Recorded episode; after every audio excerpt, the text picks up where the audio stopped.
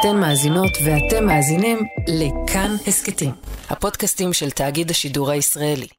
השגרה שלנו עכשיו היא שגרת חירום, ולכן יהיו מעלות ומורדות, מעלות ומורדות, אבל מוכרחים לחלק את הכוחות. אם אנחנו נבזבז אותם בעוצמות כל הזמן, לא יהיה לנו אה, בנזין לדרך הארוכה הזאת, וזו דרך ארוכה.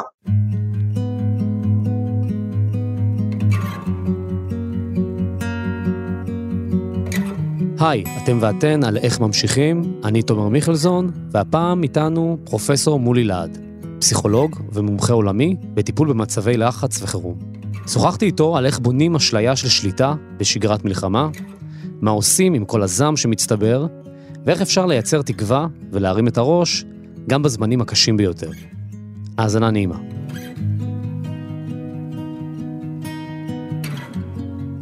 שלום לפרופסור מולי להד, פסיכולוג בכיר ומומחה בטיפול בפסיכוטראומה, מייסד ונשיא מרכז משאבים בקריית שמונה. תראה, אנחנו בתקופה מאוד מבלבלת, אה, מאוד סוערת, מאוד אה, מעוררת חרדה והרבה חוסר ודאות באוויר, ואני רוצה להתחיל לשאול אותך, איפה אנחנו נמצאים עכשיו? ואני אסביר, כי כי ברור שבשבוע הראשון היינו בהלם אה, מאוד גדול, עוד לא לגמרי הבנו מה קרה ואיך זה קרה, והיינו בהלם.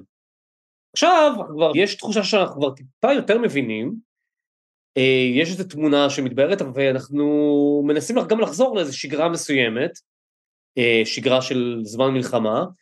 שגרת חירום. כן, אבל זה עדיין מרגיש שאנחנו בטראומה. כאילו חזרנו לאיזה גראונד זירו, של אנושיות, ואנחנו צריכים עכשיו ללמוד ללכת מחדש, לחיות מחדש.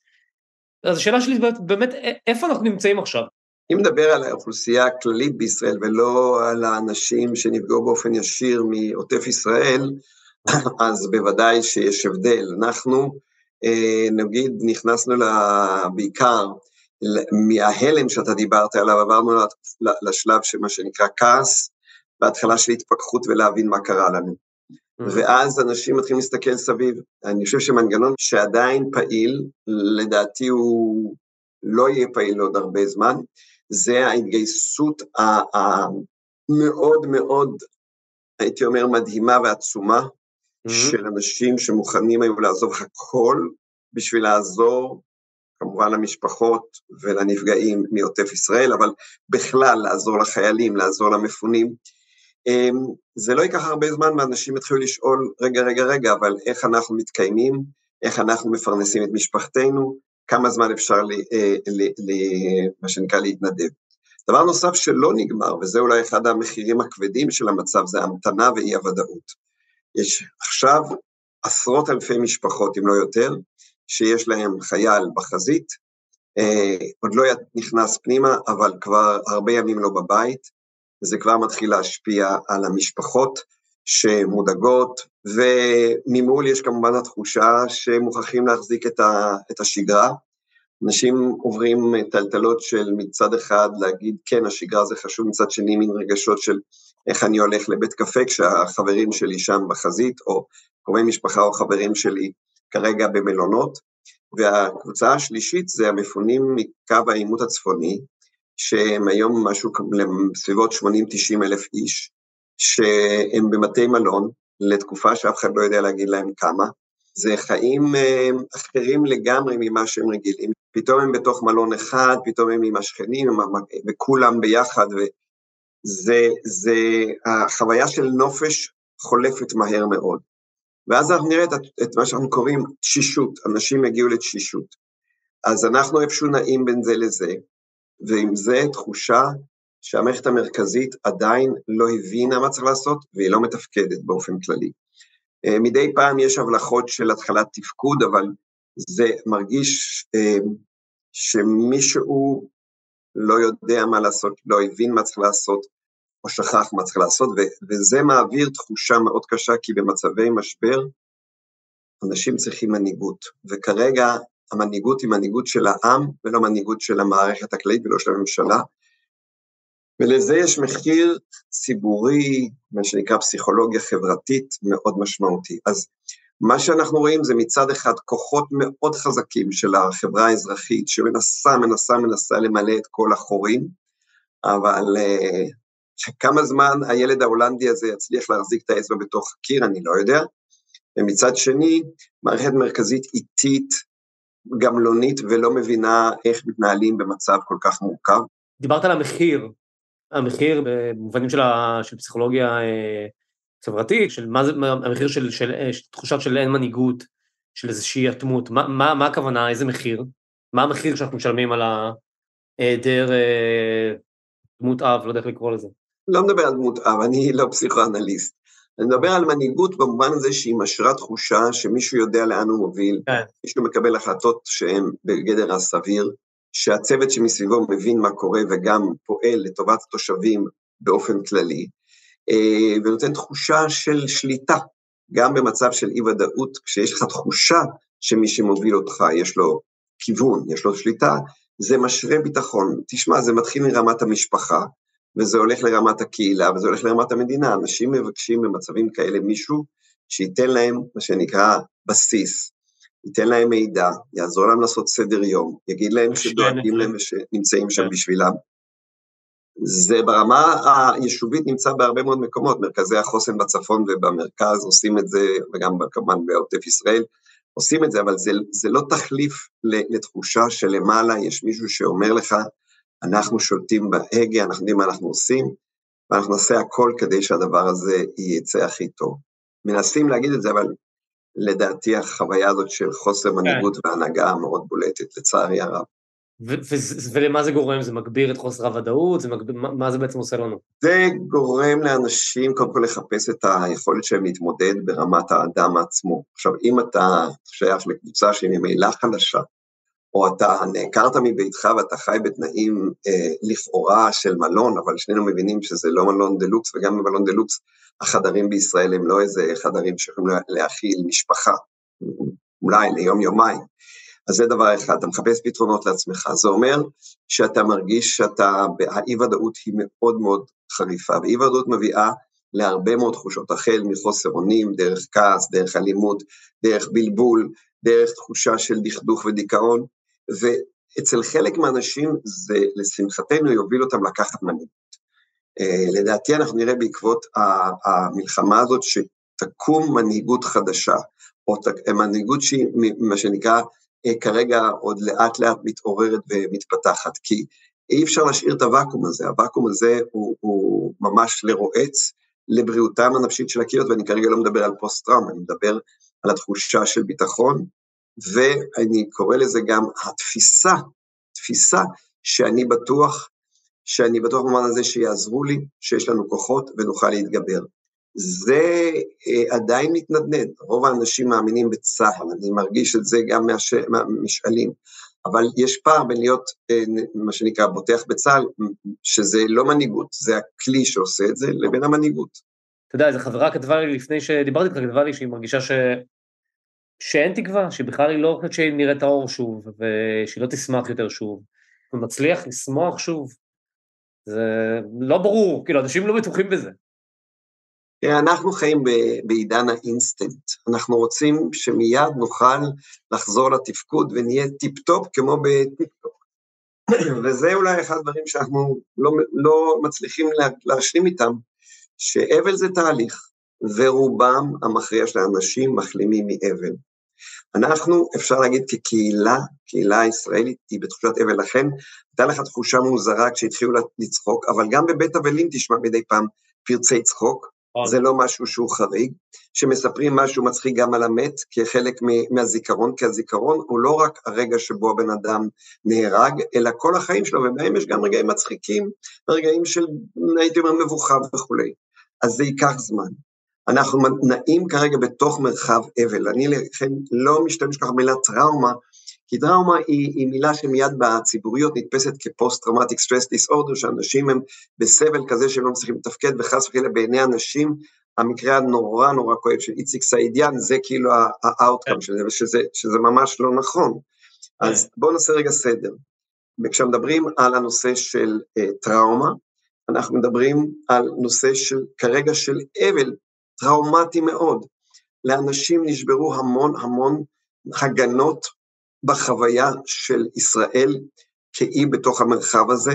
בואו נזכור ששבועות מספר, פחות משבועות מספר, דיברו על שלום אזורי עם סעודיה, זאת אומרת, התנופה הזאת של מיופוריה לדיכאון היא מאוד מאוד מאפיינת מצבים של, של אבל, ולאבל יש שלבים, ובשלב הזה אנחנו, כמו שאמרת בהתחלה, בהלם, אחרי זה בכעס, אחרי זה נתחיל לעשות כל מיני, אה, מה שנקרא בשפה המקצועית, משא ומתן עם, עם, עם אלוהים ועם החיים, ולא הרבה זמן, ואני אומר לא הרבה זמן כי אני יודע שזה בממוצע שישה שבועות, חודשיים, אתה תראה שאנשים חוזרים יותר ויותר לשגרה, כמובן תלוי מה יקרה בעוטף בעזה עצמה ומה יקרה בצפון.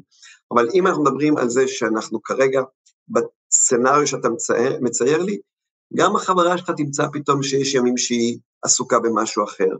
גם האבלים פתאום ימצאו שיש אה, רגעים שהם עוסקים במשהו אחר.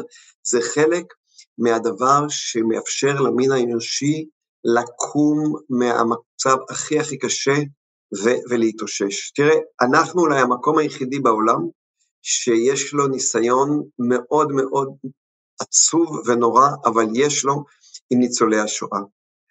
אתה רואה לפי שערי שאני לא צעיר, אני לא בן לניצולי שואה ואני לא אה, ניצול שואה, אבל אני עבדתי עם ניצולי שואה. תראה, מה שאני יכול לומר לגבי זה, זה שאת הצער, את הסבל, את הכאב, נושאים בלב, לפעמים הוא יותר חזק, לפעמים הוא יותר חלש, אבל זה לא אומר שאנשים לא חוזרים לתפקוד, זה לא אומר שלאנשים אין ולא יהיו שמחות, זה לא אומר שאנשים לא יספרו בדיחות ויצהלו ויראו סרטים טיפשיים. זה לוקח זמן, זה לא טיק טוק, זה לא אינסטגרם, זה לוקח זמן כי הנפש שלנו במשך אלפי אלפי שנים, ככה היא איבדה בעין מצבים של טראומה. כן. ואנחנו צריכים להיות סובלניים לגבי זה. מצד אחד, מצד שני גם לא יותר מדי לחגוג במרכאות את הטראומה, זאת אומרת, להבין שמות... לחגוג או להיצמד אליה, להבין שסימנים של חזרה לחיים הם, הם לא סימנים שאני שכחתי את האסון, ממש לא. אבל אני חייב לאסוף כוחות, כי כפי שאמרנו בהתחלה, זה דרך ארוכה.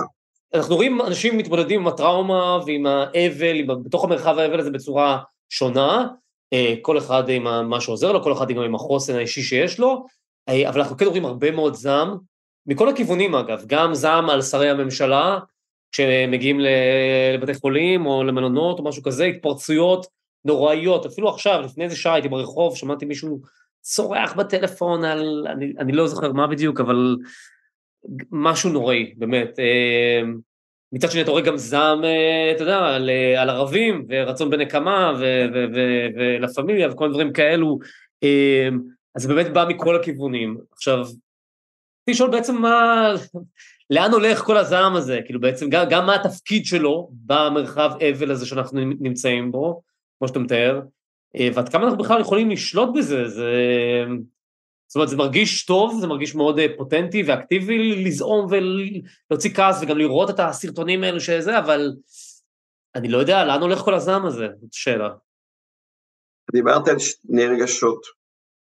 אחד דיברת על נקמה, והשני דיברת על זעם. הם קשורים, אבל הם לא אותו דבר. נכון. אני חושב שההתחלה של ההלם הייתה, אנחנו מזיזים את כל הכעסים ואת כל הזעמים על כל התהליך שקדם לאירוע הזה מבחינה חברתית בחברה הישראלית בשנה וחצי האחרונות, בשנה האחרונה. אה, הייתה החלטה להזיז את זה הצידה, ואני מאלה שחושבים שזה גם נכון.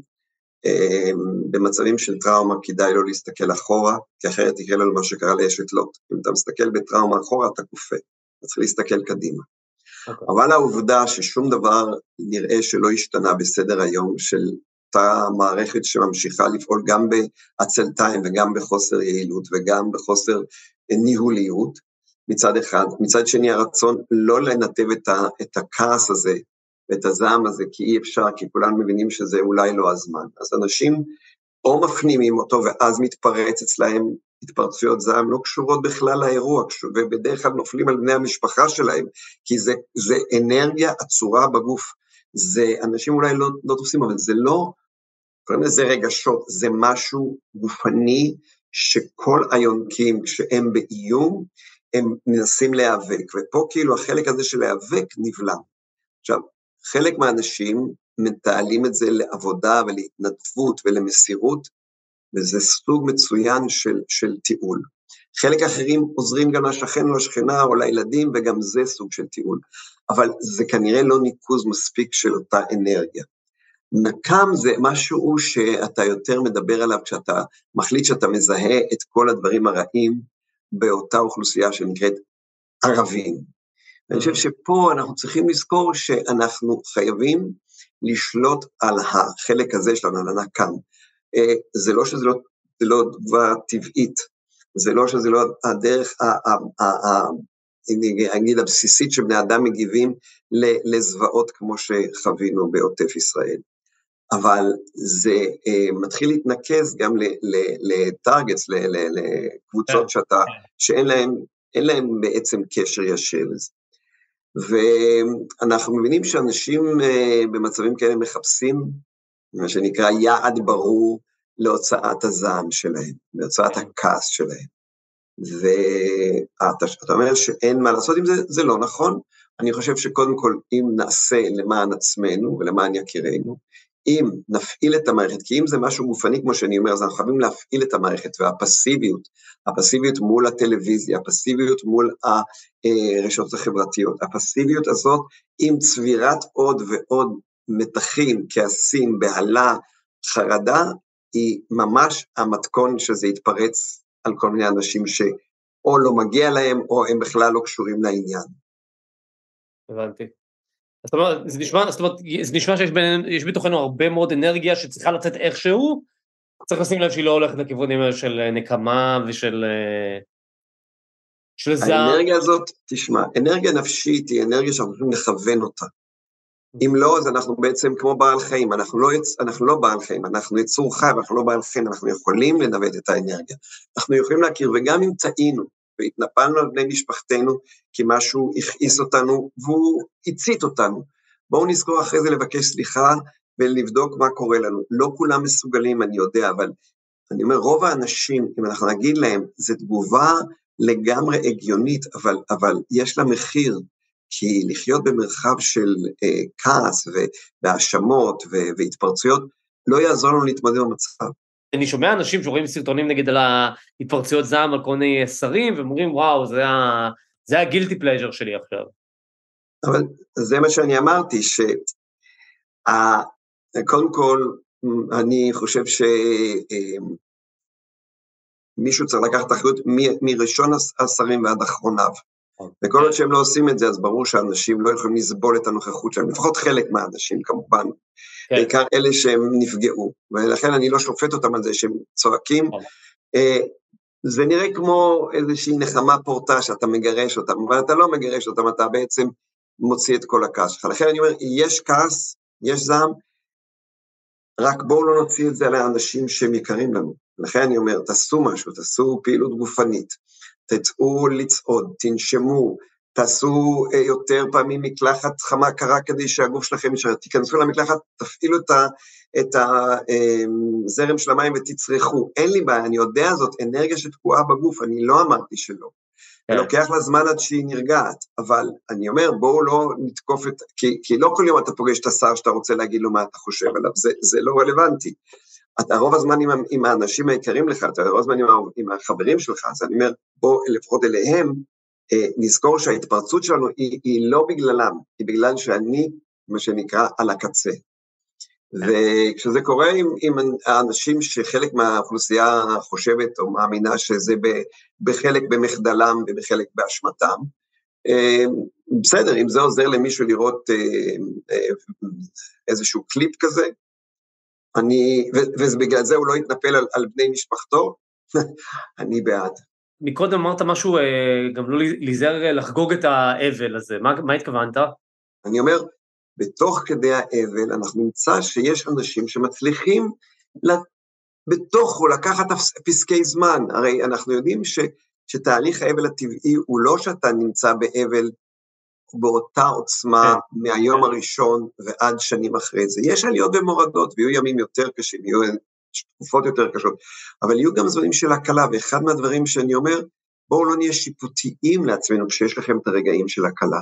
שפתאום לאיזה רבע שעה ישבתם עם איזה חבר או חברה, שתיתם את הקפה או את התה, פתאום דיברתם על דברים מהעבר, ולרגע היה לך טוב, כן. זה לא שום דבר נגד המתים, זה בעד החיים. כן, אתה אומר, אתה אומר אה, מה שנקרא אשמת אה, ניצולים, לא, לא, לא ללכת לשם. אשמת ניצולים זו תופעה אוטומטית לצערנו, בעיקר אם אתה שואל את עצמך איך זה שאני ניצלתי, אז יש כאלה שהם דתיים, אולי הם אומרים, אולי זה הקדוש ברוך הוא שהציל אותי, כן. או משהו כזה. אבל יש כאלה שאומרים, ניצלתי כי, כי אחרים נהרגו או נפגעו, ואני אומר, זה לגמרי, בוא, בוא נזכור מי אשם ולמי צריך לשים את האשמה, אין לאף אחד פה שום רגשות אשם, מי שאשם זה מי שרצח, ומי שאשם זה מי שלא היה בשביל להגן, אבל כל השאר, האנשים שהם אזרחים, שהיו במקום הזה, בוודאי ובוודאי שלא צריכים להיות להם אה, רגשות אשם, רק שזה נקרא אשמת הניצול, זו התחושה שאם אני אשם, אז אולי, אולי במינימום שבמינימום באופן פרדוקסלי יש לי גם שליטה על, ש... על, על עצמי, אבל זה, זה באמת אה, כמו חפרפרת שחופרת כן, בנשמה, ואם כן. אפשר להגיד... אבל אני, רוצה להגיד לך משהו לגבי זה... רגע, רגע, תן לי לסבור את המשפט, כן, המשפט הזה מבחינתי אומר, עשיתי כמיטב יכולתי, עשיתי כמיטב יכולתי כי הייתי מאוים באימת מוות, והבן אדם כשהוא מאוים באימת מוות, הוא מתנהג בצורה שתציל אותו ואת מי שלידו. וזה הכי טוב שאתה יכול לעשות במצב הזה. אין הכנה למצבים כאלה. אין הכנה למצבים כאלה.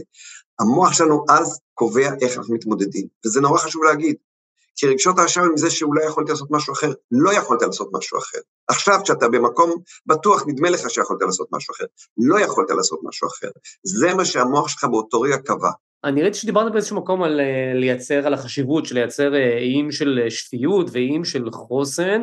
אתה יודע, יש שבוע, השבוע היה לי יום או יומיים שהייתי ממש אאוט, ממש ממש אאוט, ואז פתאום דווקא הייתי באיזה היפר של עבודה וזה, ו... זאת אומרת, גם אחרי שלושה שבועות יש כאילו מין רגעים שאתה יותר טוב, רגעים שאתה פחות טוב, ו... זה הגוף שלנו, זה הנשמה שלנו, ככה אנחנו מגיבים באבל. רגע אחד פתאום יש לנו המון אנרגיה, ברגע אחרת אנחנו פתאום מבינים שאנחנו, כל מה שאנחנו עושים, מה אנחנו מגלגלים, מגלגלים גלגל שהוא אפס, או כמו, או כמו סיזיפוס, מעלים אותו והוא שוב נופל, מעלים אותו ושוב נופל, אבל אלה תחושות שבאות והולכות, ורוב הסיפורים שהם ילכו והתמעטו. מה שאתה מתאר זה באמת את החוויה שאנחנו קוראים לזה תשישות. אנחנו לזה אפילו בשם אה, מקצועי קוראים לזה תשישות חמלה. מרוב הרצון לעזור לאחרים, מרוב הרצון להיות שותף, מרוב הרצון לחבר את כל השברים האלה, ואולי אפילו בפנטזיה לחזור לשישה באוקטובר, אנחנו מוצאים המון אנרגיה, אבל האנרגיה שלנו היא מוגבלת והיא גם, אנחנו ברגישות מאוד גבוהה וסופגים גם את הסבל של אחרים. ולכן, בחלק מהזמן מופיעות אצלנו תגובות גופניות וגם רגשיות, כאילו אנחנו במעגל הראשון. כן. זאת התשישות הזאת שאתה מדבר עליה.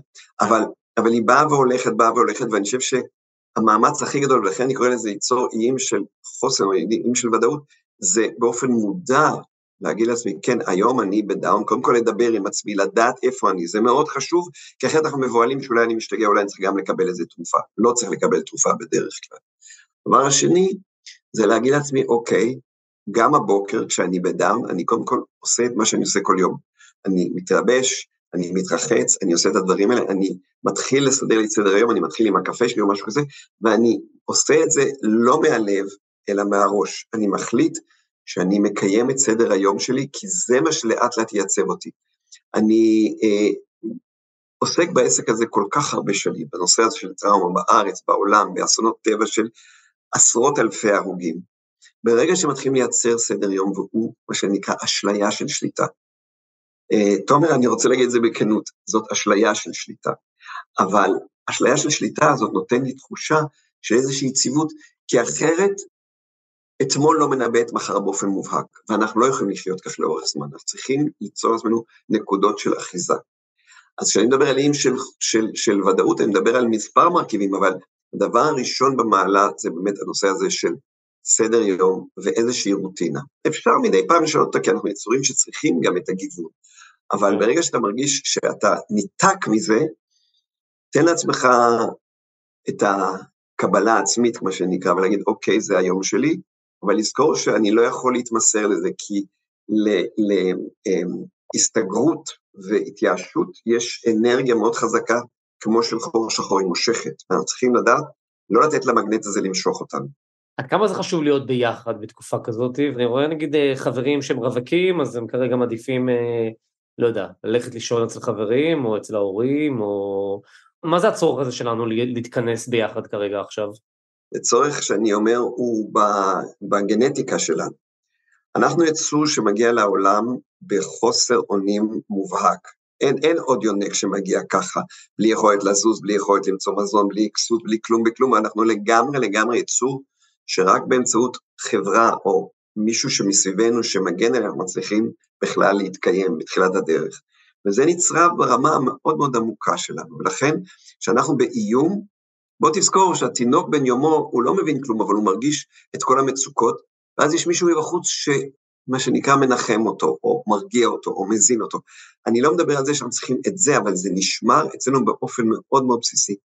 רובנו זקוקים לנוכחות אנושית לידינו, אבל הנוכחות הזאת צריכה להיות נוכחות, מה שנקרא, מחבקת, תומכת, כי אם היא בעצמה שואבת אנרגיה, אז זה מתיש אותנו, וזה יכול להיות שזה ייצור את, ה, את החוויה ההפוכה. נכון. מצד שני, יש גם אנשים שנוטים מאוד מאוד להתבודד, להתבודד ולהימנע, וזה לצערי, אני יודע שאצל חלק מהם זה חלק מהדרך חיים שלהם ואין לי על זה ביקורת, אבל אם אתה שואל אותי אם זה מתכון להתאוששות, אני רוצה להגיד שזה ממש לא. דווקא לעשות מאמץ להיות עם אנשים זה חשוב. החברה, החברה של אנשים, בוודאי אחרי זוועות כאלה כמו שחווינו בעוטף ישראל, חברה של אנשים מבטיחה לנו שיש גם טוב בעולם. כי מי שעשה את הזוועות ואת הרוע ואת הרשע ואת הנורא מכל, זה בני אדם. הם חיות, אבל הם בני אדם. אנחנו צריכים להאמין מחדש בזה שיש אנשים טובים. אז עם אנשים טובים אפשר גם לפעמים לריב ולצעוק וכולי, אבל, אבל בסך הכל צריכים את היחד הזה. בוודאי אם אתה רווק, אני עקבתי הרבה מאוד במהלך הקורונה אחרי הצעירים שהם אה, מה שנקרא ללא משפחה, והם בגדול מאוד סבלו בקורונה. הבידודים האלה עשו להם רע מאוד מאוד מאוד. אני רוצה שנייה לדבר איתך בעצם, אתה, נחזור קצת אחורה בהיסטוריה שלך, אתה לפני יותר מ-40 שנה אה, ב-1981 הקמת את מרכז אה, משאבים בקריית שמונה. שעוסק בהכנת תוכניות לטיפוח חוסן והתמודדות עם, אה, עם מצבי חירום. מה זה בעצם חוסן? ברמה האישית וברמה הלאומית. אז רגע אחד מילה בכל זאת על מרכז משאבים, כי הוא כן. בעצם הגוף העתיק, הוותיק ביותר בעולם לטיפול באוכלוסיות אזרחיות. עד אז עד שנת 80, כשהתחלנו, ב-81 הוקמנו באופן רשמי, אבל ב-80 התחלנו את זה. אה, אזרחים בכלל לא היו בפוקוס של אף אחד, מי שהיה בפוקוס זה או חיילים או חולים. Mm. ובעצם השינוי הגדול היה שאנחנו אומרים, רגע, רגע, יש אוכלוסיות שלמות, צריך לטפל באזרחים או לעזור להם לפתח ולטפח חוסן.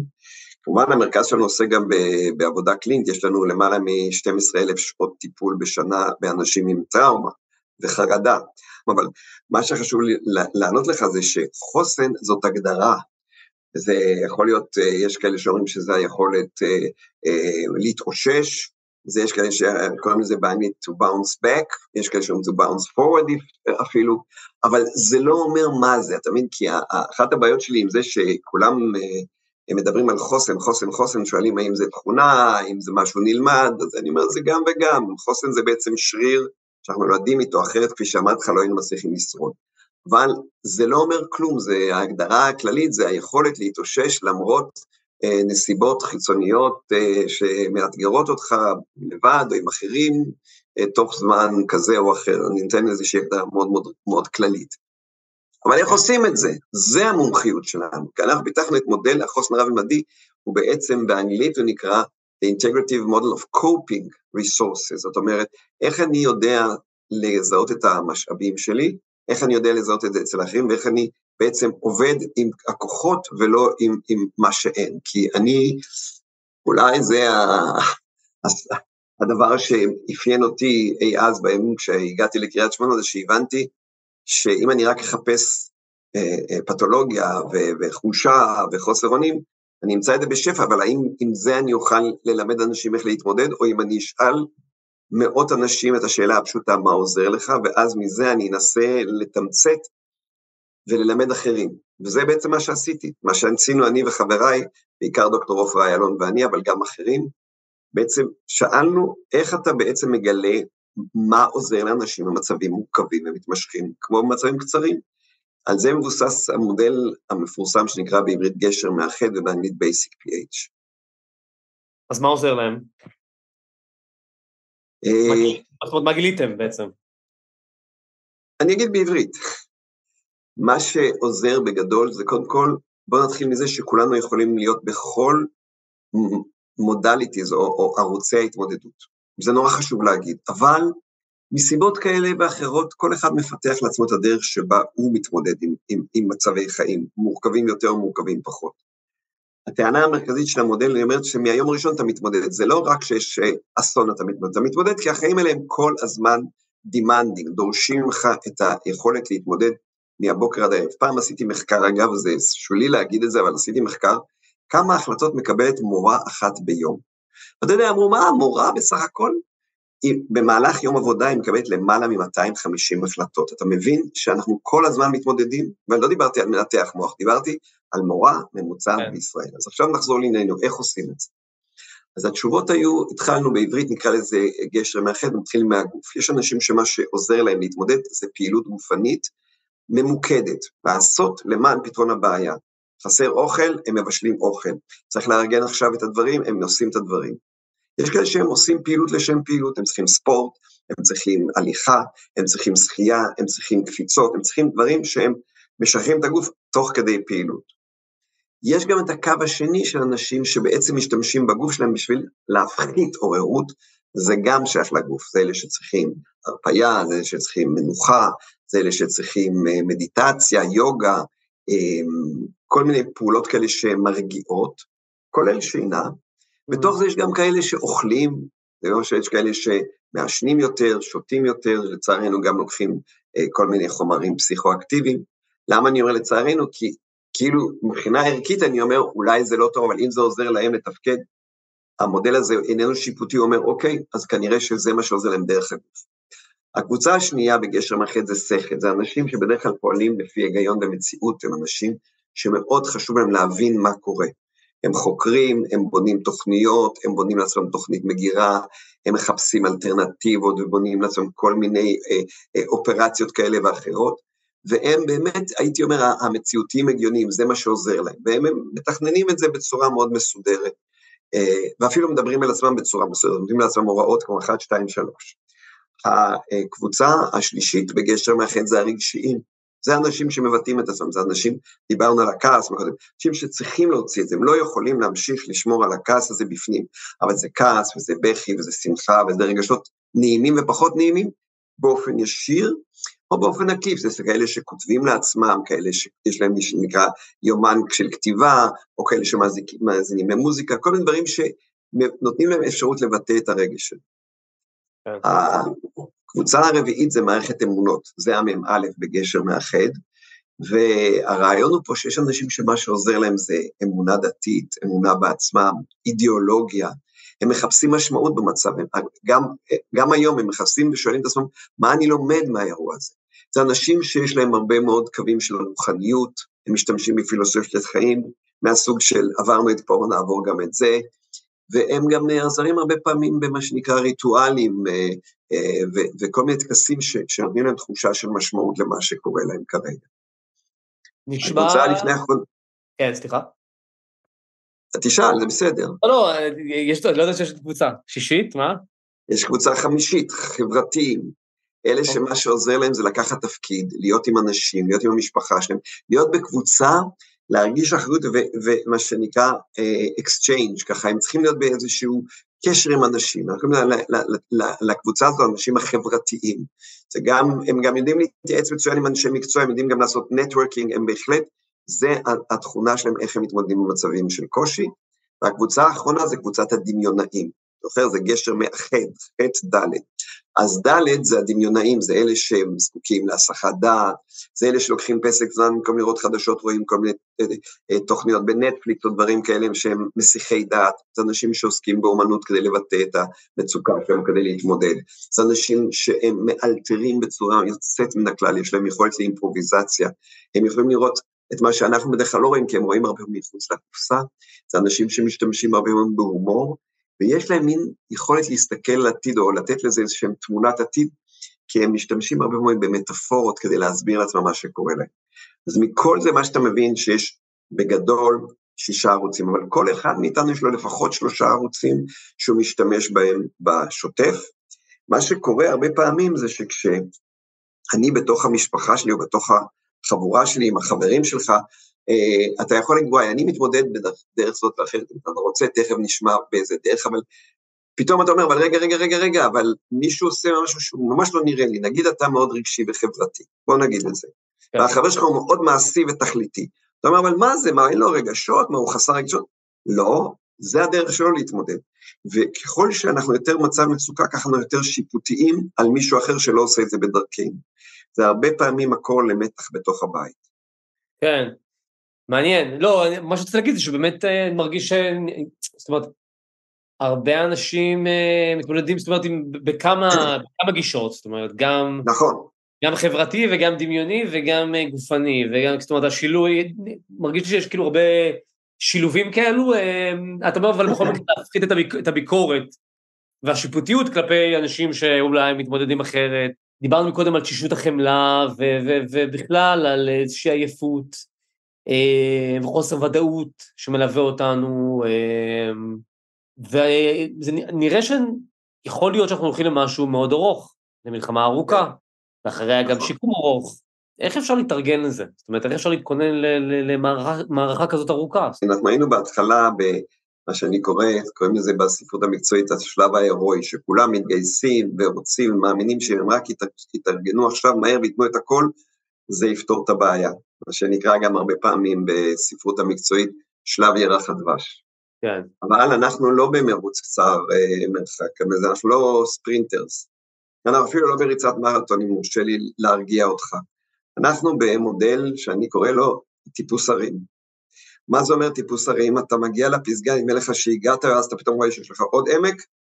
העלייה הזאתי והירידה היא חלק מה שיהיה, ואני חושב שמה שאתה אומר זה נכון, אספנו המון כוחות לעכשיו, אנחנו נראה, וקראתי לזה מקודם, שאנחנו נכנסים עכשיו לתקופת ההתפכחות, שאנשים פתאום יגידו, רגע, רגע, רגע, אני לא יכול לעזוב את הכל, אני לא יכול להישאר מאה אחוז בהתנדבות, אני, יש לי גם חיים, יש לי גם עסק, יש לי גם עוד דברים בחיים האלה שאני צריך לעשות, ואנחנו צריכים להתחיל לחשב כוחות, כל אחד לעצמו, ולראות איך אנחנו ממשיכים לקיים את השגרה. כי אם אנחנו כולנו נהיה כל הזמן ב... ב האנרגיה הזאת של הדחיפות של ההתחלה, אנחנו נאבד את היכולת שלנו לעמוד במאמץ המתמשך. אני אגיד כן. יותר מזה, שיכול להיות שיהיו לנו שוב אירועים שבהם אנחנו נרגיש שוב את העלייה הזאת של האנרגיה, אם נצטרך לה, אבל אם אנחנו נכנסים כרגע למה שנראה על פניו כרגע, ואף אחד מאיתנו לא יודע לאן זה מתפתח, אז כן, אנחנו צריכים להתחיל לשאול את עצמנו איך אני מנהל חיים במצב של אי-ודאות מתמשכת, עם עליות וירדות, ועם בתוך זה אירועים קשים. אני אומר את זה מתוך מי שחקר את כל מה שקרה בצוק איתן. צוק איתן היה כמעט 60 יום של אנשים שהיו מחוץ לבית, ואנחנו ראינו את זה. היו עליות וירידות, פתאום הייתה תחושה שאפשר להיכנס לאיזו שגרה, ואז היה פתאום יום שנהרגו כל כך הרבה חיילים, ומיד ראינו איך שהכל ירד שוב. זאת אומרת, ואז שוב עלה, כי הייתה תחושה שצריכים לאסוף כוחות. זה מאוד קשה לנו, כי אנחנו רגילים לנהל את חיינו באיזשהו קצב מסוים, ואנחנו אוהבים את השגרה. זה לא שאנחנו רק אוהבים שגרה, אנחנו בדרך כלל אוהבים את השגרה, כי היא עוזרת לנו להרגיש שאתמול מנבא את מחר. השגרה שלנו עכשיו היא שגרת חירום, ולכן יהיו מעלות ומורדות, מעלות ומורדות, אבל מוכרחים לחלק את הכוחות. אם אנחנו נבזבז אותם בעוצמות כל הזמן, לא יהיה לנו אה, בנזין לדרך הארוכה הזאת, וזו דרך ארוכה. כן. ואני אומר שוב, צריך לשים לב שיש לנו אה, הרפייה, אבל לשים לב גם שאנחנו צריכים לעלות במעלה. תגיד, אה, זאת אומרת, אתה אומר להיות רכים עם עצמנו, אבל גם שצריך, כן, להתקדם הלאה, גם אם זה בצעדים קטנים. אה, ולזכור שהייאוש מחכה בצד, וזה אחד מהדברים שאנחנו צריכים איכשהו להיזהר מלהיכנס אליו. כן, זהו, אבל זה באמת נראה לי אחד הדברים שהכי קשים כרגע, זאת אומרת, היכולת בכלל אה, לחשוב על עתיד. אה, הרבה נופלים, הרבה מאיתנו נופלים למחשבות שליליות. בטח ברגע שאנחנו מתחילים לחשוב על, איך, על שאלות גדולות כמו איך נמשיך לחיות פה, ואיך המדינה תיראה, ומה יהיה עם ההנהגה, ו... זאת אומרת, איך בכלל, איך אפשר, אני יודע, להימנע מהמחשבות השליליות האלו, איך בכלל אפשר לחשוב על העתיד, או לייצר איזשהו סוג של אופטימיות במצב כזה, של הישרדות. תראה, אופטימיות זה תכונה, אני לא יכול לבסס לאנשים אופטימיים. מי שאופטימי גם עכשיו הוא יהיה אופטימי, ומי שהוא פסימי ימשיך להיות פסימי, כי זה חלק מהדרך שהוא פוגש את החיים. מה שאתה אומר בעצם מזכיר לי את הימים של אה, אחרי מלחמת אה, יום הכיפורים. ואולי לשמחתנו, אפשר להגיד בדיעבד, לא היה לנו את כל העוצמות האלה של התקשורת המיידית והמציפה, ואנשים יכלו איכשהו מדי פעם גם, מה שנקרא, להתעלם מה, מה, מהשאלות הגדולות האלה. אבל גם אז היו אנשים שהאירוע הזה גרם להם להבין שהם לא רוצים להיות פה יותר והם לא יכולים להיות פה יותר, אבל הרוב נשאר פה והרוב עזר לשקם את המדינה. ו, וצריך לזכור שבמעלות המורדות האלה בעצם, בגדול, אם תסתכל בעולם היום, אני לא רואה אם יש לנו לאן ללכת. העולם מאוד מאוד אנטישמי ואנטי-ישראלי. אז בעצם כאילו אם אנחנו לא נגיד לעצמנו שזה המקום שאנחנו נעשה אותו הכי טוב, ואין לי ספק שתצטרך להיות פה מהפכה, לא במובן המהפכה הצרפתית, כן? כן? אבל מהפכה מאוד רצינית בחוזה שלנו בין עצמנו ובין המדינה הזאת. בין השאר, אני אומר, נצטרך לשאול את עצמנו, האם החוזה שלנו בינינו אותו דבר, או שאנחנו רוצים לשנות אותו. אותה, אה, אותו תהליך שהתחיל לפני המלחמה, כנראה יקבל את התעצומות שלו ויצטרכו להגיע להסכמות חדשות, כי אחרת באמת יהיו אנשים שיגידו שהם לא יכולים להיות בתוך, ה, בתוך ההסכמה הישנה, ש... בוא נגיד, בינינו היא התפרקה לפני, לפני המלחמה. אז uh, בתהליכים הסוציו-פוליטיים, פסיכו-פוליטיים האלה, קטונתי מלדעת מה יהיה, אבל אני יכול להגיד שמה שהיה לא יהיה. אם מה שהיה יהיה, אני חושב שהמשבר שאתה מדבר עליו יהיה מאוד מאוד חריף. אה, וכמו שאנחנו, אני ליוויתי את השיקום של היוגוסלביות אחרי המלחמה שם, שהייתה ארוכה מאוד, והיא אפילו מלחמה בתוך מדינה שהייתה פעם מדינה אחת, אולי יש פה איזה כמה רמזים. אז אחד מהדברים שלמדנו, ש... לא יודע כמה אתה מכיר את המושג שנקרא דילמת האסיר.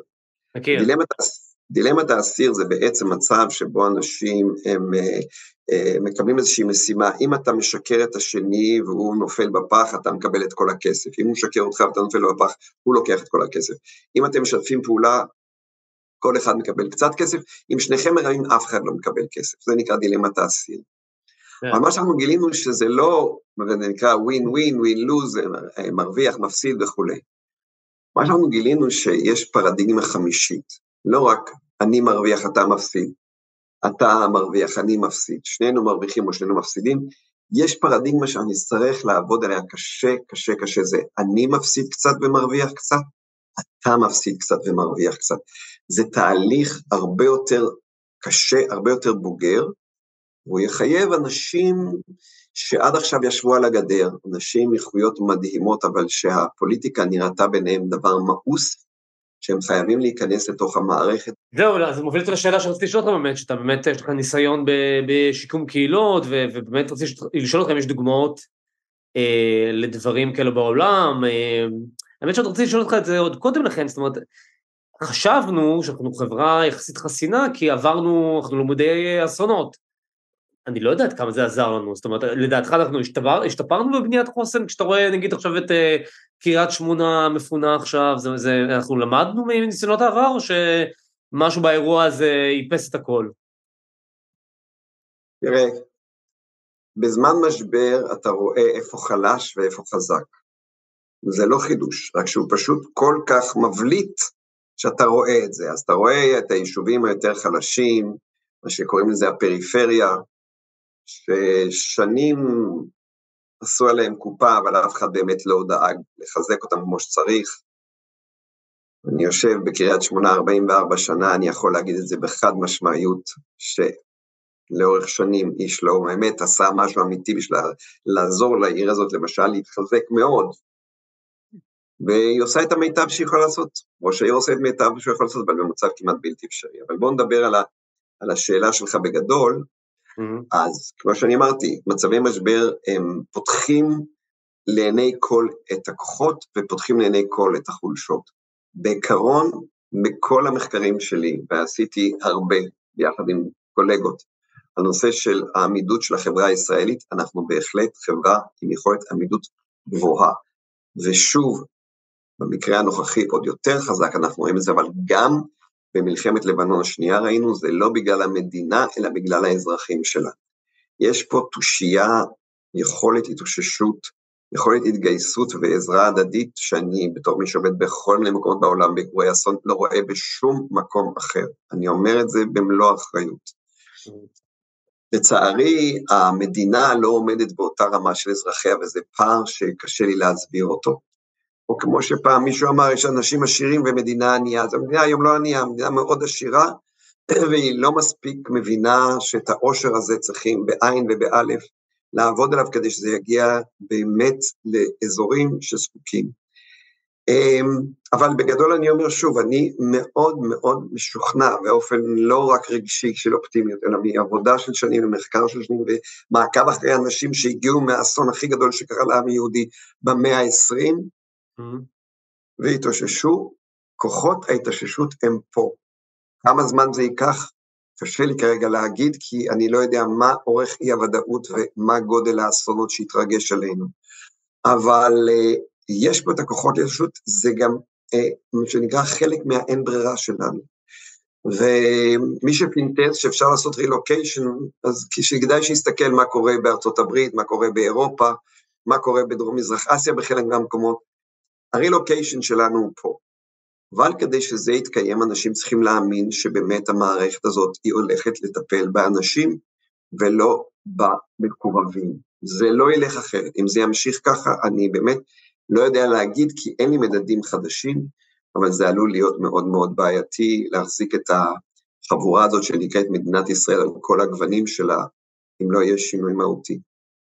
דיברנו פה על הרבה דברים שבאמת אה, יכולים לסייע ו- ו- ולהקל, אה, ועל גישות שונות, אבל אתה יודע, בסוף, בסופו של יום, אה, גם אם יש לנו יום יותר,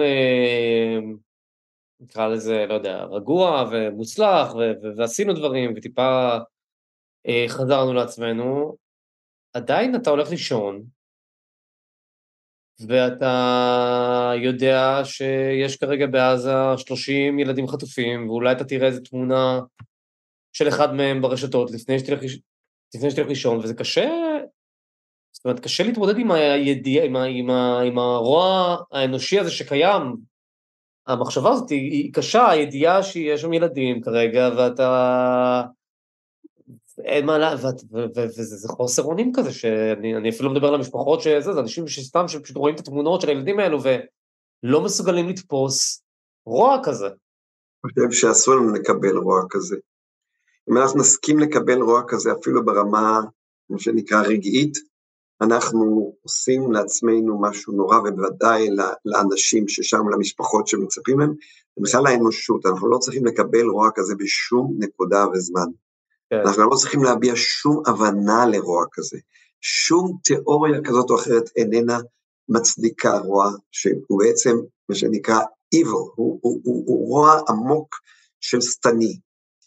עכשיו, לגבי מה שאתה שואל, נכון, זה בהחלט תגובה נורמלית לחשיפה או למחשבות.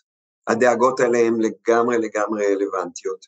אני חושב שאחד הדברים שכדאי לעשות זה לפני השינה, לפחות נגיד שעה, שעתיים, שלוש לפני השינה, לא לעשות, לא לעסוק בחשיפה לתמונות האלה ולסיפורים האלה, כי זה ישפיע על, על, על עומק השינה ועל טיב השינה שלנו.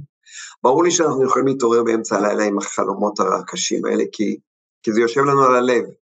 כן. וזה כרגע מה שקורה. אני רוצה להגיד שניקח את הביטוי הבודהיסטי שאומר, ככה זה עכשיו. זה לא יימשך הרבה זמן, אבל ככה זה עכשיו. אם עכשיו אתה מצטער, אתה מרגיש שקשה לך אה, אה, להירדם, או אתה נרדמת והתעוררת, הדבר האחרון שאתה צריך לעשות עכשיו זה להתחיל להתעורר באופן מלא. לא להתחיל להדליק טלוויזיה ולא להתחיל לשתות uh, קפה או תה ולא להתחיל לאכול, לעשות את המקסימום בשביל לחזור לאיזושהי רגיעה, ועוזר לך לשים ביוטיוב איזה מוזיקה או בספוטיפיי איזה מוזיקה שיכולה להסיח את דעתך ולהכניס אותך לרגיעה, נורא חשוב.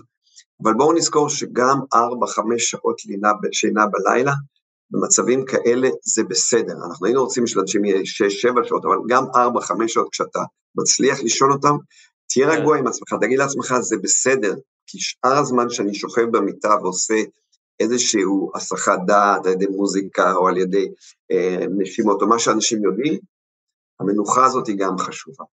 אז uh, אני לא יכול להגיד שאפשר לזרוק את זה מהראש, אבל אם זה מגיע למצבים קיצוניים וקשים, בבקשה תפנו לעזרה, יש ב- בישראל אנשי רפואה מומחים לזה, גם uh, פסיכיאטרים, גם פסיכולוגים קליניים, שיודעים מה לעשות uh, עם, עם הפרעה כזאת שמציקה, עד כדי שבן אדם מתחיל להיות עם הפרעת שינה מאוד חריפה. תגיד, מולי, בוא, לסיום, יש איזה משהו אופטימי שאתה יכול להגיד? זאת אומרת, כבר דיברנו על זה קצת, כאילו שבעצם שמאוד, אה, שמאוד קשה אה, לייצר איזושהי אה, תמונת עתיד ברורה כרגע, אבל מה... קודם כל, אני בן אדם שרואה את עצמו כבן אדם אופטימי, בגדול. ולכן כל מה שאמרתי לך, אמרתי לך, הוא מבוסס לא על אופטימית, אלא על מחקר, וזה חשוב, כי זה כמובן תומך בחלק מהדברים שאני אומר. אני אומר, התקווה נעוצה ביכולת שלנו, כל אחד לעצמו וגם כקהילה, להחליט לעצמנו, קודם כל, שאנחנו לא נותנים לייאוש להפיל אותם.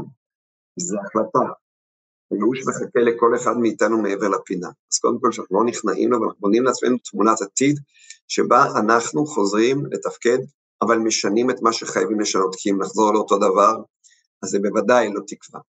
אני רוצה גם להגיד שאנחנו יכולים ביומיום שלנו ליצור לעצמנו מה שאני קורא איים של שפיות, ולתמוך בעצמנו, להגיד לעצמנו, זה טיפוס הרים, זה לא אפילו ריצת מרתון שהיא בדרך כלל באותו מישור, וגם יש לה סיום מאוד ברור, גם אם זה אחרי 42 קילומטר, אני לא יודע כמה קילומטרים, אני יודע שכשאתה עולה בהר אתה צריך גם שיהיה לך מספיק מים, וגם מספיק חמצן, וגם כושר, וגם אנשים סביבך, אם אתה תעלה לבד, זה מאוד קשה, מסע הזה הוא מסע של אנשים.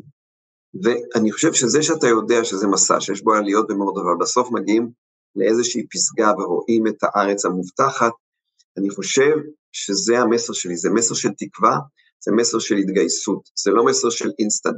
אני לא הבטחתי בחיים אינסטנט, זה ממש בניגוד לכל מה שאני מאמין על החיים, בן אדם באשליה שהוא באינסטנט היום במאה ה-21, זה כמו שקובי עוז אומר, סתם זה לא, זה לא נכון, אנחנו לא במזרח התיכון, אנחנו במזרח התיכון, וצריכים לקבל את זה שחלק מה, מהתהליך הוא תהליך ארוך, אין תרופות לאבל, האבל הוא תהליך שאנחנו צריכים לעבור אותו, לא לברוח ממנו ולא להתחמק ממנו, לעבור אותו, ורוב המכריע של אנשים, למעלה מ-90% מהאנשים יוצאים מהחוויה הזאת גם מחוזקים וגם נאמנים לעצמם בדרך כלל, ולא עם פוסט-טראומה.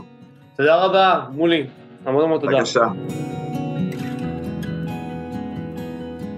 אתם ואתן האזנתם ל"איך ממשיכים", פודקאסט טיפולי יומי של כאן הסכתים. מגישים תומר מיכלזון וצליל אברהם, על עריכת הסאונד, רחל רפאלי.